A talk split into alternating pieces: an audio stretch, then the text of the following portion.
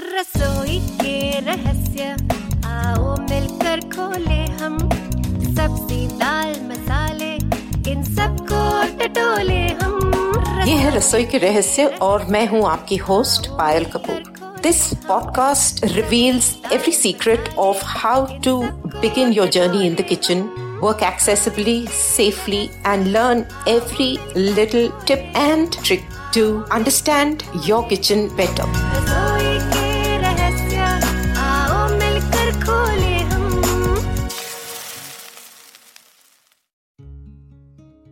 रसोई के रहस्य के इस नए दौर में मैं पायल आप सबका स्वागत करती हूँ।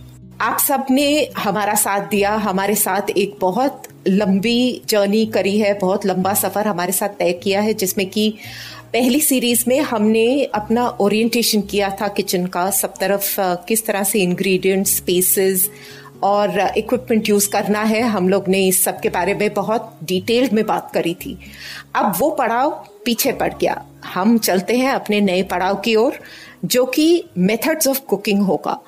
अब खाना बनाने की अलग अलग प्रक्रियाएँ क्या होती हैं और उसमें किस तरह से हम लोग काम कर सकते हैं और उसका किस तरह से हम फ़ायदा उठा सकते हैं, हम इसके बारे में अब चर्चा करेंगे। ये जो है आज का एपिसोड हमारा एपिसोड है एक इंट्रोडक्शन का आपके लिए कलिनरी टर्म्स का। अब ये कलिनरी टर्म्स क्या है? कलिनरी टर्म्स वो चीज़ है जो आमतौर से खाना बनाने के वक्त या आप जब रेसिपीज़ पढ़ते हैं या आप यूट्यूब चैनल्स वगैरह देखते हैं, उसमें जो कई सारे लफ्ज यूज़ होते हैं, कई सारे टर्म्स यूज़ होते हैं खाने के पकाने के बारे में या उससे एसोसिएट इंग्रेडिएंट्स के बारे में, जो टर्म्स यूज़ होते हैं, हम इन टर्म्स के एक छोटी सी ग्लॉसरी इकट्ठी करेंगे। क्योंकि जब तक आपको सही लफ्ज किस तरह और क्यों इस्तेमाल होता है इसके बारे में अगर आपको इन्फॉर्मेशन ना हो तो काफ़ी सारी चीज़ें कंफ्यूजिंग भी हो सकती है और काफ़ी सारी चीज़ें ऊपर से नीचे भी हो सकती है, सब खराब भी हो सकता है। तो क्यों ना हम लोग सबसे पहले अपने आप को इस जानकारी से अवगत कराएँ। अब इसमें जो है, मैंने ये थोड़ी बहुत जो कॉमन थोड़ी कॉमन और थोड़ी सी अनकॉमन जो टर्म्स हैं, जिसका हमारा सामना हो सकता है, उनको मैंने इकट्ठा किया है। यहाँ पर आप कई सारी चीज़ें देखेंगे जो कि इंडियन कुकिंग में स्पेसिफिकली यूज़ होती हैं और कई ऐसी चीज़ें हैं जो इंडियन कुकिंग और इंटरनेशनल कुकिंग में इस्तेमाल होती है। अब एक ताज्जुब की बात यह है कि कई सारी चीज़ें इंटरनेशनल कुकिंग में जिनका मीनिंग कुछ और है, वो हमारी इंडियन कुकिंग में उसका मीनिंग एकदम ही अलग हो जाता है। तो चलिए हम लोग शुरू करते हैं हमारी ये छोटी सी डिक्शनरी आपके लिए, ग्लॉसरी आपके लिए, जिसमें कि आपको कुकिंग टर्म्स से इंट्रोड्यूस मैं कराने जा रही हूँ।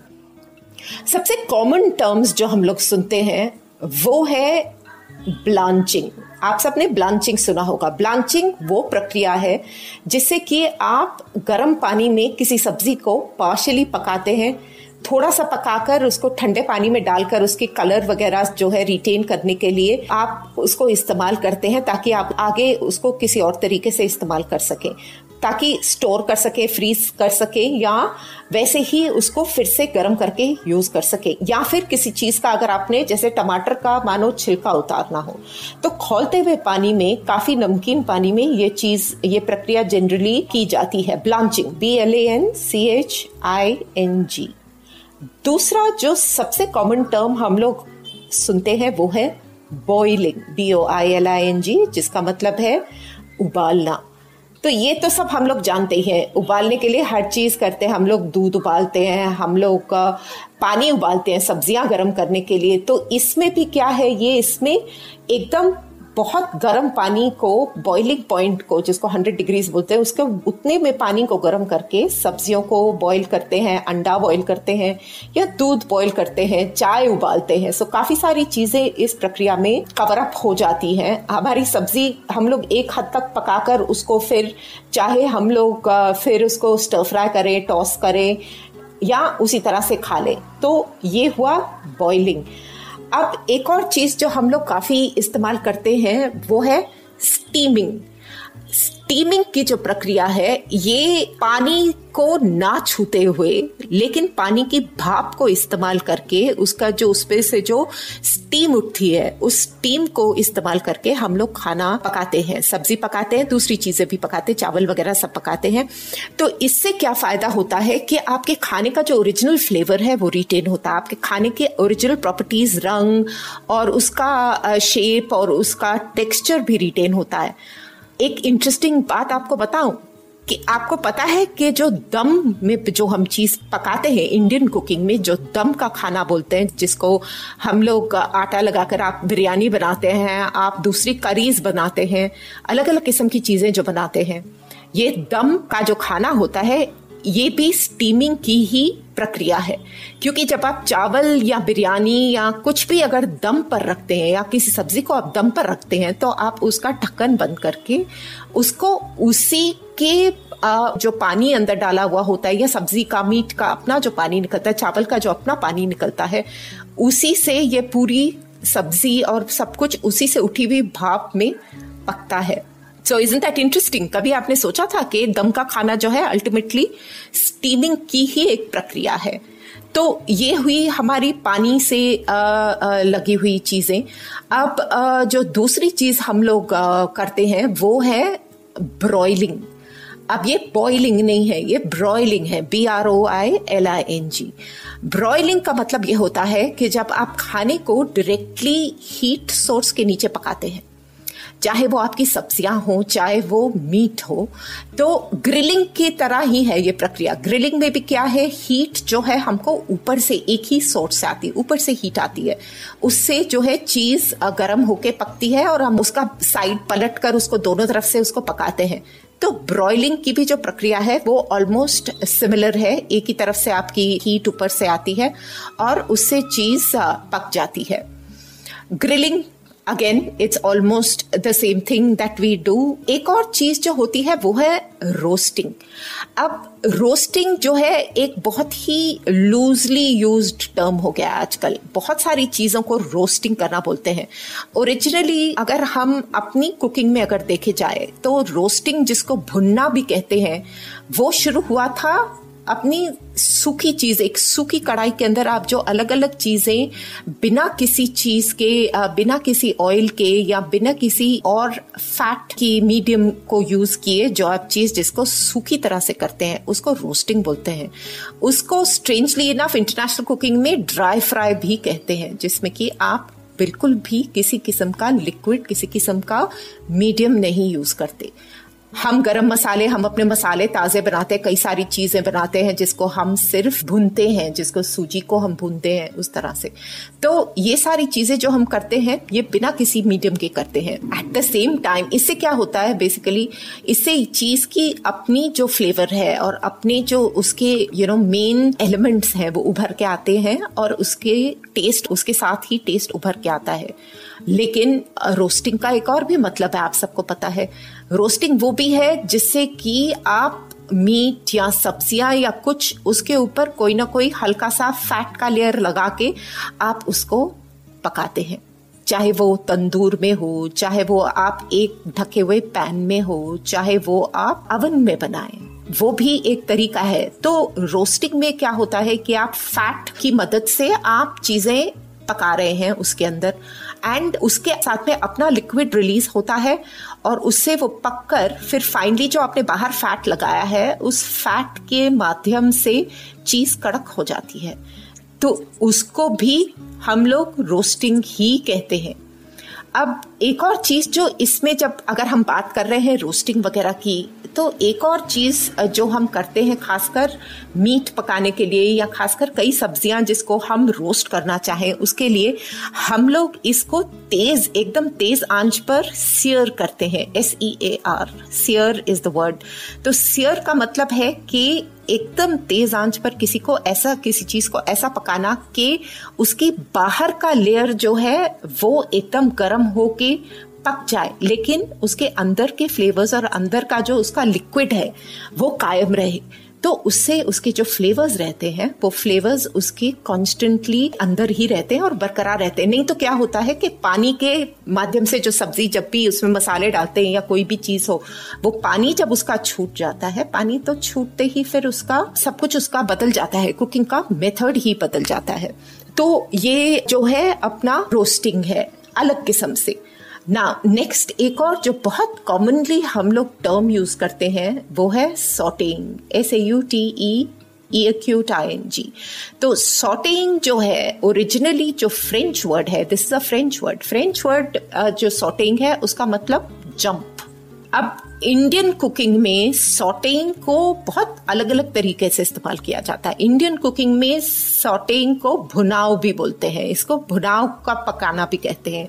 तो अभी आप अगर भुनाव की प्रक्रिया कर रहे हैं तो इसमें यूजुअली थोड़ा तेल, आप सब जानते हैं, थोड़ा सा आप तेल डालकर आप जो भी सब्ज़ी है, उसको छोटा छोटा कटा हो और उसको आप अच्छी तरह से भून कर उसको नीचे पानी वगैरह, नीचे अगर सब्ज़ी पीछे पकने लग जाती है तो उस पर थोड़ा सा छट्टा आप किसी लिक्विड का देकर उसको भूनते रहते हैं। जब तक कि उसका तेल साइडों से छूट ना जाए। ये हम लोग एक तरह से इसको इंडियन कुकिंग में इसको स्टर फ्राइंग भी बोलते हैं। स्टर फ्राई का क्या मतलब हुआ? बेसिकली आप किसी चीज़ को हिलाते जा रहे हैं कॉन्स्टेंटली ताकि वो चिपक के जले ना। सो so, ये एक किस्म का strangely stir frying stir frying की प्रक्रिया है। मतलब स्टर फ्राइंग का एक्शन है। बट एक्चुअल स्टर फ्राई जो है, वो इसके बारे में मैं आपको अभी जल्दी बताती हूँ। तो ये जो है सॉटेइंग जब ओरिजिनली जो वर्ड है, वो सॉटेइंग का मतलब ये भी होता है कि जब आप किसी चीज़ को मतलब जो इंटरनेशनल कुकिंग में जब हम लोग बात करते हैं सॉटेइंग का सॉटेइंग का मतलब ये होता है कि आप किसी चीज़ को छोटे छोटे टुकड़ों में आप काट रहे हैं and it has to often be in an equal size अब इक्वल साइज़ में कुछ चीज़ काटने को लोग क्यों कहते हैं? Because it is important for uniform cooking हर चीज़ जो है, आप अगर साइज़ अगर एक जैसा होगा तो पकने का टाइम सबका एक जैसे होगा। थोड़े बड़े, थोड़े छोटे होंगे तो छोटे जल्दी पक जाएँगे और जब तक बड़े पकेंगे, तब तक छोटी जो पीसेस है ओवर कुक हो जाएँगे।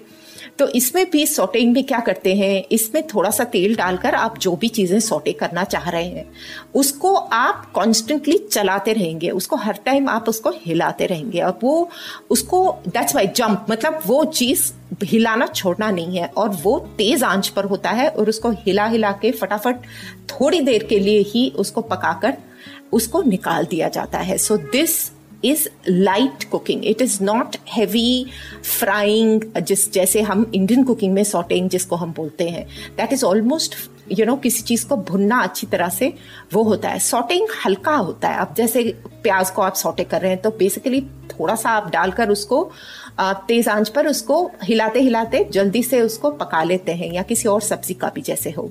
तो ये रही अपनी सॉटिंग की प्रक्रिया।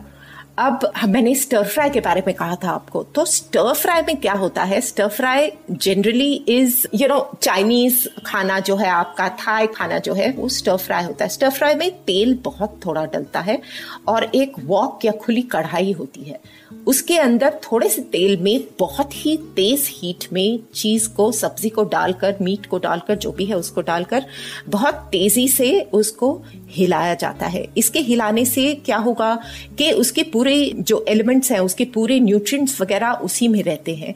और सब्ज़ी तेज आँच में बाहर से पक जाती है, लेकिन अंदर से फिर भी क्रिस्प रहती है। तो that is it's a very very high heat process and a very quick process तो इसलिए उसको स्टर फ्राई बोलते हैं which is quite self explanatory तो स्टर फ्राई की प्रक्रिया ये होती है। अभी चलते हैं थोड़ी से और पानी वाली जो प्रक्रिया है उसकी ओर। एक जो बहुत कॉमनली हम लोग इंडिया में नहीं सुनते हैं that process is called braising B R A I S I N G लेकिन इंडियन इंटरनेशनल कुकिंग में ब्रेजिंग काफ़ी करी जाती है।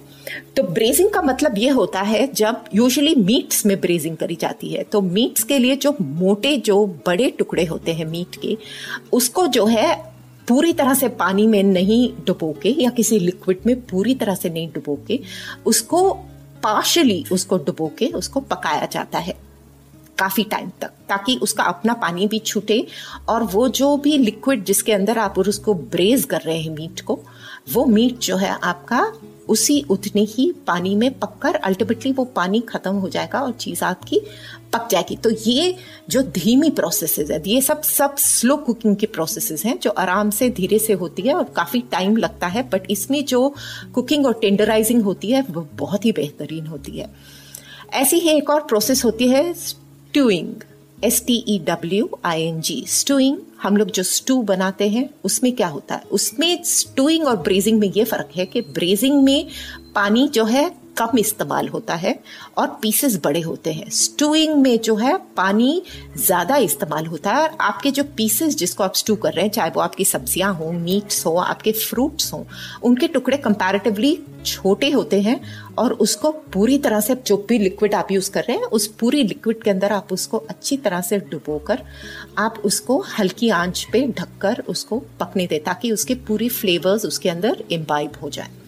सो दिस इज़ स्टूइंग एक और पानी वाली प्रक्रिया होती है poaching P O A C H I N G poaching का मतलब ये होता है कि जब आप गरम गरम पानी में किस चीज़ को पकाते हैं this is an extremely healthy method of cooking मतलब बहुत ही अच्छा मेथड है क्योंकि फैट फ्री मेथड होता है यूजुअली और बहुत ही हेल्दी होता है। तो इसमें क्या है कि आप जिस भी चीज़ को पका रहे हैं, चाहे वो मीट और इसमें जो है क्विक कुकिंग होती है जनरली चाहे आप फ़िश कर रहे हों, चाहे आप और किसी भी तरह की चीज़ अंडा कर रहे हों लेट्स से या कोई सब्ज़ी कर रहे हो, किसी चीज़ को आप अगर पोच कर रहे हो तो जो भी लिक्विड है, कभी पानी हो सकता है, दूध हो सकता है, या किसी किस्म का स्टॉक हो सकता है, उसको आप पहले पूरी तरह से जस्ट अंडर बॉइलिंग पॉइंट को गर्म कर ले। यूजुअली पोचिंग जो है, वो शायद 60 degree centigrade to 82 degree centigrade की टेम्परेचर पे प्रक्रिया को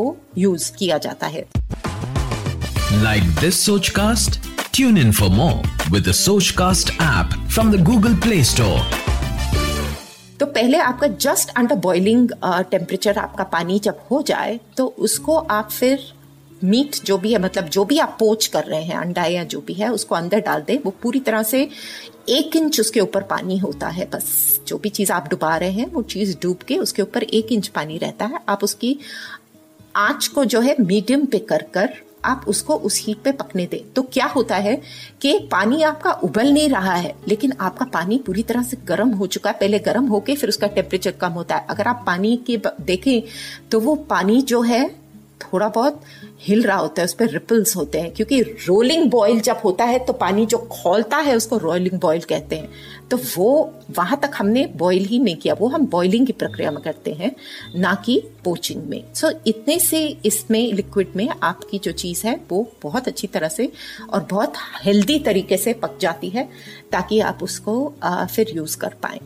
एक और बहुत ही इंटरेस्टिंग टर्म जो कि बहुत वेरीड तरीके में यूज़ किया जाता है वो है बेकिंग बेकिंग आप सब जानते हैं कि जब हम इंटरनेशनल क्विजीन की बेकिंग के बारे में बात करते हैं तो आपको सबको पता है बेकिंग वेजिटेबल्स की होती है बेकिंग अलग अलग किस्म की होती है बेकिंग सब्ज़ियाँ होती हैं बेकिंग केक्स वगैरह होते हैं बेकिंग और कई किस्म की डिजर्ट्स होते हैं मीट्स होते हैं. लेकिन क्या आपको पता है कि इंडियन कुकिंग में जिसको बेकिंग बोलते हैं, वो सेकना होता है. सेकने को बेकिंग कहते हैं. तो सेकना तो आपको पता ही है, खुली आँच पर जब आप रोटी सेकते हैं, या आप पराठा सेकते हैं, या आप नान सेकते हैं, या जो भी किसी किस्म की जो इंडियन ब्रेड्स हैं, किसी किस्म की आप यूज़ जो करते हैं, उसको सेकना, उसको भी बेकिंग कहते हैं, खुली आँच पे तो वो तार वाली जो हैंडल वाली जो चीज़ें आती हैं, जिसके ऊपर आप आग खुली आँच पर रख के किसी चीज़ को सेकते हैं, उसको भी स्ट्रेंजली बेकिंग ही कहते हैं। अब इंटरनेशनल कुकिंग में तो आप जानते ही हैं कि बेकिंग में जो है कुकिंग जो होती है, वो एक किस्म से सब तरफ़ से हीट मिल रही है चीज़ को पकने के लिए और एक कांस्टेंट टेम्परेचर पर मिल रही है। इसलिए जब आप केक भी बेक करें तो आप देखेंगे कि एक कांस्टेंट टेम्परेचर होना बहुत ज़रूरी है, नहीं तो केक खराब हो जाता है, वो फ्लैट हो जाता है। तो इसीलिए कांस्टेंट टेम्परेचर में बेक होना बहुत ज़रूरी है। So by and large baking in the international sense is cooking with constant and consistent heat from all sides baking से मिलती जुलती थोड़ी और प्रक्रियाएँ हैं। मतलब जब आप बेकिंग कर रहे हैं लेट्स से तो आप अलग अलग चीज़ें इसमें और एसोसिएटेड एक्शंस होते हैं। एक है बीटिंग बीटिंग मतलब आप जब किसी भी चीज़ को अच्छी तरह से मिक्स कर रहे हैं, एक स्मूथ सी कंसिस्टेंसी लाने के लिए, किसी भी चीज़ को आप जब बीट करते हैं तो बीटिंग चाहे वो दही हो, चाहे वो अंडे हो, चाहे वो और किस्म की कोई चीज़ हो तो इसको बोलते हैं बीटिंग और एक और चीज़ जो आप करते हैं बेकिंग से रिलेटेड वो है बेकिंग के साथ में डस्टिंग करते हैं। अब डस्टिंग के भी दो तीन अलग मीनिंग्स हो जाते हैं। एक तो डस्टिंग ये होता है, जब आप बेक करते हैं तो आप अपने पैन को डस्ट करते हैं। पहले उसके ऊपर आप अच्छी तरह से कोई बटर या कुछ लगा के उसको, उसके ऊपर फिर डस्टिंग करते हैं, ताकि चीज़ आपके अंदर चिपके ना। लेकिन डस्टिंग डेकोरेटिव भी चीज़ होती है। जैसे छन्नी लेकर छन्नी लेकर आप किसी भी चीज़ को अगर डिजर्ट को, किसी चीज़ को डेकोरेट करना चाहे तो कोको है या आइसिंग शुगर वगैरह है, उसको लेके छन्नी से आप हल्के हाथ से उसको जब टैप करते हैं तो आप काफ़ी सारे नीचे पैटर्न्स भी उस तरह से बनते हैं। तो वो भी डस्टिंग होता है। एंड एक और चीज़ जो बेकिंग और रोस्टिंग दोनों में यूज़ होती है, उसको बोलते हैं basting B A S T I N G basting का मतलब ये है, जब आप किसी लिक्विड को लेकर किसी चीज़ को, चाहे वो मक्खन हो, तेल हो, या घी हो, या एग हो, या किसी चीज़ को, आप ब्रेड के ऊपर हुआ, या फिर आपके मीट्स वगैरह के ऊपर हुआ, या वेजिटेबल्स के ऊपर, जब ब्रश लेकर आप हल्का से उसके ऊपर अच्छी तरह से उसको फिर से पकाने के लिए आप लगा देते हैं किसी चीज़ के ऊपर पकाने के टाइम पर तो उसको बेस्टिंग कहते हैं।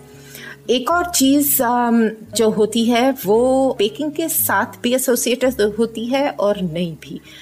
वो है macerating M A C E R A T I N G अब मैसरेटिंग का प्रोसेस आपकी बेकिंग की चीज़ों के लिए भी यूज़ होता है और वैसे भी यूज़ होता है। मैसरेटिंग होती है जब आप किसी आ, किसी फल को किसी लिक्विड में डालकर उसके फ्लेवर्स इम्बाइब करने के लिए जब आप रखते हैं तो उसको कहते हैं मैसरेटिंग फिर एक और प्रक्रिया होती है कैरमलाइजिंग आप सब जानते हैं कैरमलाइजिंग मतलब किसी भी किस्म की जो चीनी होती है शुगर्स जो होते हैं जब शुगर्स पकते पकते हाई फ्लेम पर फिर धीरे से धीरे धीरे लोअर फ्लेम पर जाकर जब ये चीज़ की ब्राउनिंग शुरू होती है ब्राउनिंग शुरू होके उसका ऊपर से it's very pretty and shining तो उसको कैरमलाइजिंग कहते हैं।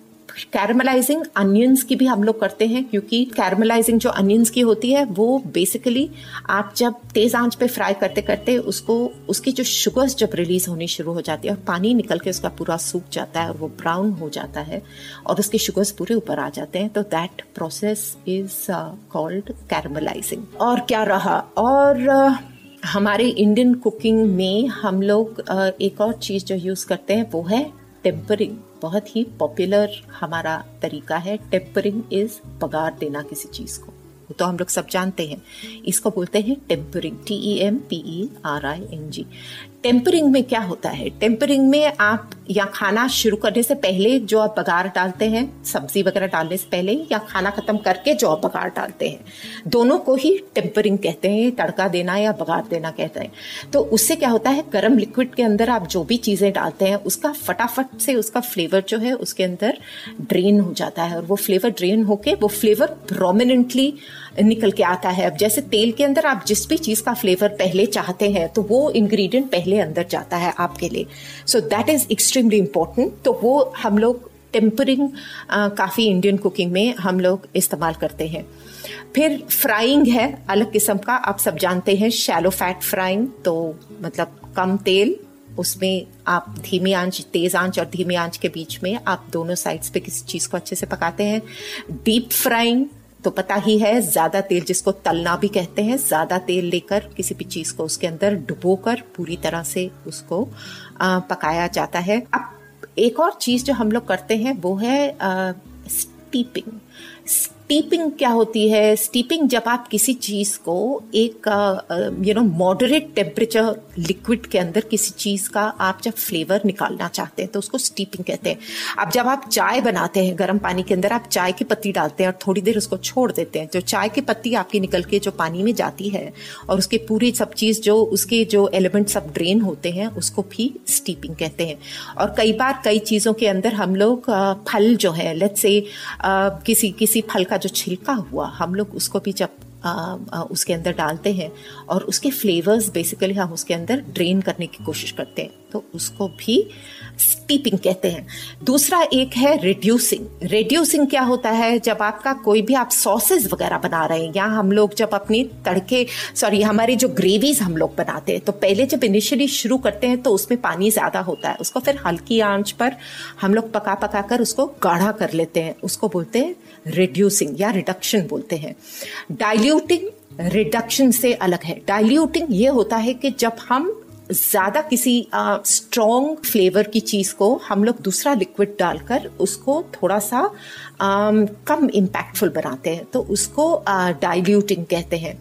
एक और टर्म है इमल्सिफाइंग अब इमल्सिफाइंग ये होता है that's a form of mixing itself emulsification is a form of mixing तो उसमें ये मिक्सिंग में क्या होता है? हम लोग जब दो एकदम ही अलग किस्म के लिक्विड्स को जब हमको मिलाना होता है, या दो किस्म अलग किस्म के एलिमेंट्स को जब हमको मिलाकर एक कंसिस्टेंट हमको टेक्सचर्ड जो एंड रिज़ल्ट हमको चाहिए होता है तो उसको इमल्सिफिकेशन कहते हैं। जैसे कि आप लेट्स से मेयोनेज सॉस बना रहे हैं तो आप मेयोनेज सॉस में आप ऑयल और साथ में एग योक यूज़ कर रहे हैं, या जो भी एलिमेंट्स यूज़ कर रहे हैं तो उसको धीरे धीरे करके आप उसके अंदर डालते हैं, क्योंकि अगर जल्दी करेंगे तो वो फट जाएगा। तो आप धीरे धीरे करते करते उसको इमल्सिफाई करते हैं, उसको मिलाते हैं।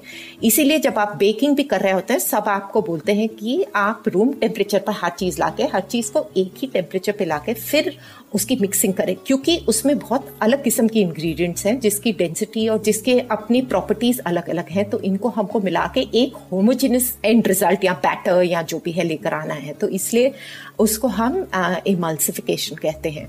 ना some common methods of cooking in the Indian kitchen are एक तो तवा पे पकाना होता है। तवा का पकाना क्या होता है? आपको पता है, जो बड़ा तवा लेकर पाव भाजी बनाई जाती है, बहुत गर्म हीट पे कॉन्स्टेंटली उसको हिलाते हिलाते उसको पकाया जाता है। या फिर ये पत्थर का गोश्त वगैरह जो बनाते हैं या मीट्स कई सारी चीज़ें जो गरम गरम खुली आँच पे। In fact there a lot of international cooking cooking also Japanese वगैरह टेम्पनी आकी वगैरह बोलते हैं जो कि इसी प्रक्रिया से कुक होती है। तो इसमें चीज़ जो है, वो बार बार हिलाई जाती है, पककर आपके उसी टाइम पर खाई जाती है। उसी तरह से एक और जो चीज़ है, वो है कढ़ाई की कुकिंग जो।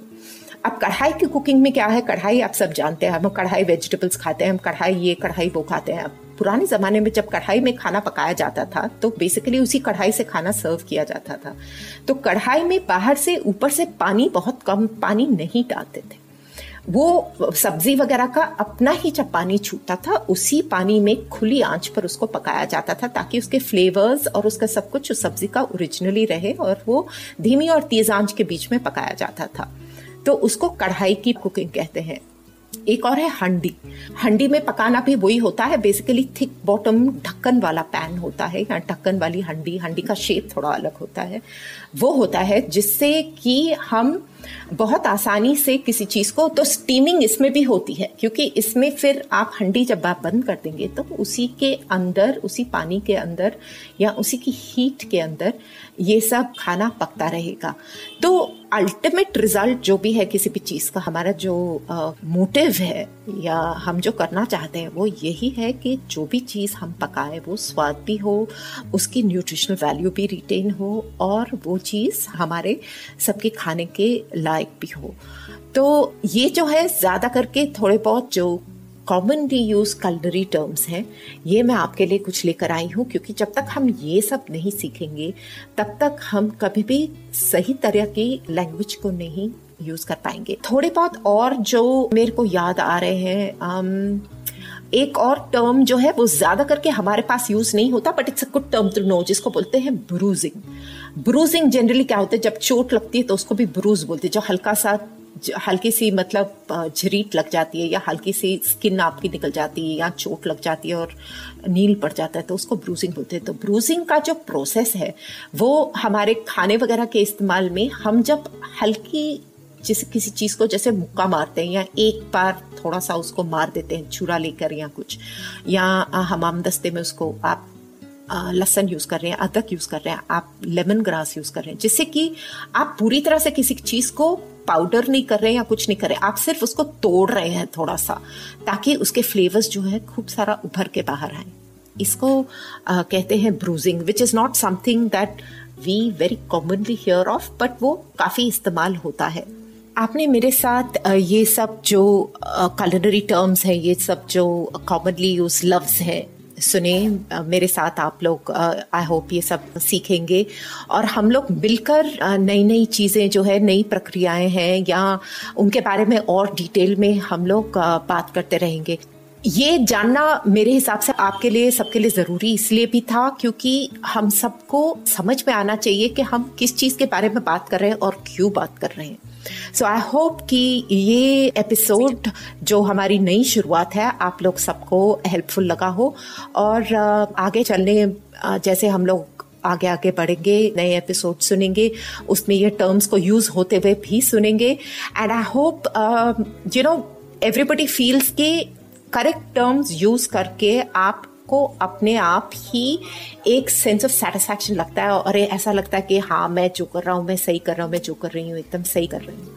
So here's wishing all of you the best and in the beginning of a new journey with me and in रसोई के रहस्य तो अगले एपिसोड तक जुड़े रहिए और अपने सवाल वगैरह हमको ज़रूर हमारे साथ बातचीत करिए हमको ज़रूर बताइए कि आपको ये एपिसोड कैसे लगा और आपको अगर इससे रिलेटेड कोई सवाल हो तो हम लोग डेफिनेटली इनको डिस्कस करेंगे ताकि हमारे सबकी इंफॉर्मेशन बढ़े और एक एक्सचेंज रहे thank you for listening to रसोई के रहस्य रसोई के रहस्य को सुनने के लिए और सराहने के लिए धन्यवाद अगर आपको हमारा ये एपिसोड पसंद आया तो हमें ज़रूर बताइएगा। अपने कमेंट्स लाइक्स और शेयर्स के थ्रू हमें बताइए आप आगे और क्या सुनना चाहेंगे। Let us know if there are other questions or topics that you would like us to speak about. हमसे जुड़े रहिए हमारे सोशल मीडिया हैंडल्स पर, जो है इंस्टाग्राम और फेसबुक पर। इसी नाम से रसोई के रहस्य। स्पेलिंग है R A S O I K E R A H A S Y A रसोई के रहस्य आओ मिलकर खोले हम। आशा करते हैं कि आपको ये सोच कास्ट बहुत पसंद आया। अगर कुछ कहना है इसके बारे में तो लिखकर बताइए हमें अपने फेसबुक और इंस्टाग्राम पेज पर सोच कास्ट ढूंढिए। अगर आपको अपनी सोच दुनिया को सुनानी हो तो सोच कास्ट करो। सोच कास्ट